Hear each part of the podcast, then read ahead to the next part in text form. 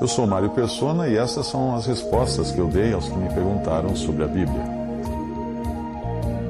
Você escreveu perguntando a razão da profecia de Mateus 26, 64 não ter se cumprido para o sumo sacerdote da maneira como Jesus disse que aconteceria.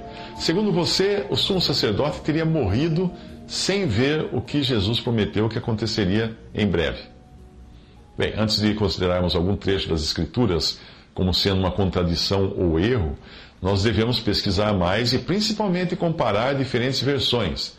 Às vezes, algo que não está claro em uma tradução pode ficar cristalino em outra. E é o caso aqui. Vamos à passagem que você citou de Mateus 26, 63 a 64. Jesus, porém, guardava silêncio, e insistindo o sumo sacerdote, disse-lhe: Conjuro-te pelo Deus vivo que nos diga se tu és o Cristo, o Filho de Deus. Disse-lhe Jesus: Tu o disseste. Digo-vos, porém, que vereis em breve o Filho do Homem assentado à direita do poder e vindo sobre as nuvens do céu. Se você prestar atenção no texto, verá que ao dizer tu o disseste, Jesus está dirigindo-se ao sumo sacerdote mas ao dizer vereis em breve, ele está dizendo vós. Vereis em breve o Filho do Homem assentado à direita do poder e vendo sobre as nuvens do céu. Ou seja, nesse momento ele já não fala exclusivamente ao sumo sacerdote, mas a todos os judeus de um modo geral. Compare diferentes versões. A nova versão internacional disse: Tu mesmo o disseste, respondeu Jesus. Mas eu digo a todos vós Chegará o dia em que vereis o Filho do Homem assentado à direita do, poderoso, do poderoso e vindo sobre as nuvens do céu. Uma outra tradução, Almeida Corrigida Fiel, disse-lhe Jesus: Tu o disseste, digo-vos, porém, que vereis em breve o Filho do Homem assentado à direita do poder e vindo sobre as nuvens dos céus. Uh, a corrigida, a versão revista e atualizada de Almeida também fala, tu o disseste, entretanto eu vos declaro que desde agora, etc.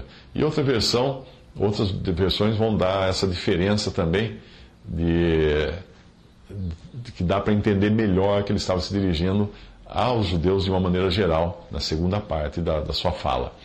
Mesmo tendo dito de forma genérica aos judeus, não seria necessário que qualquer um deles visse com seus próprios olhos isso acontecer para a profecia se cumprir. Quando você diz a alguém, você verá que o Brasil vai ganhar a Copa, isso não implica necessariamente que a pessoa precise assistir o jogo. Ela ficará sabendo de um modo ou de outro o resultado.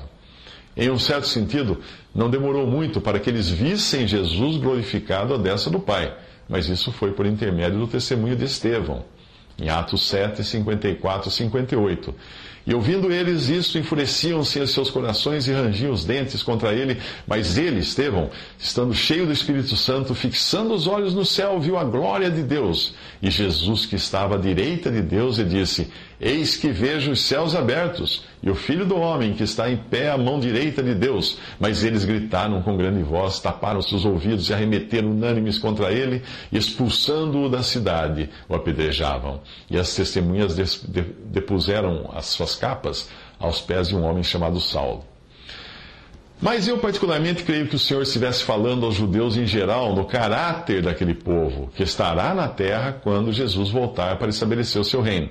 É o mesmo tipo de linguagem usada em outra profecia do Antigo Testamento, a qual nenhum de nós tentaria interpretar como sendo que os mesmos homens que crucificaram o Senhor uh, estariam presentes também em sua vinda.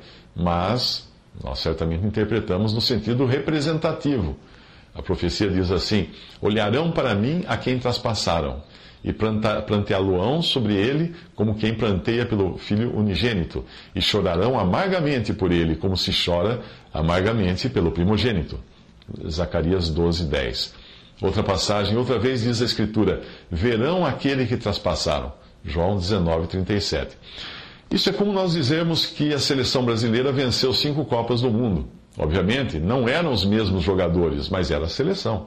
Muita coisa que você lê nos evangelhos não diz respeito às mesmas pessoas a quem Jesus se dirige ao falar, mas aos judeus de forma geral, em especial aqueles que estarão na terra por ocasião da sua vinda.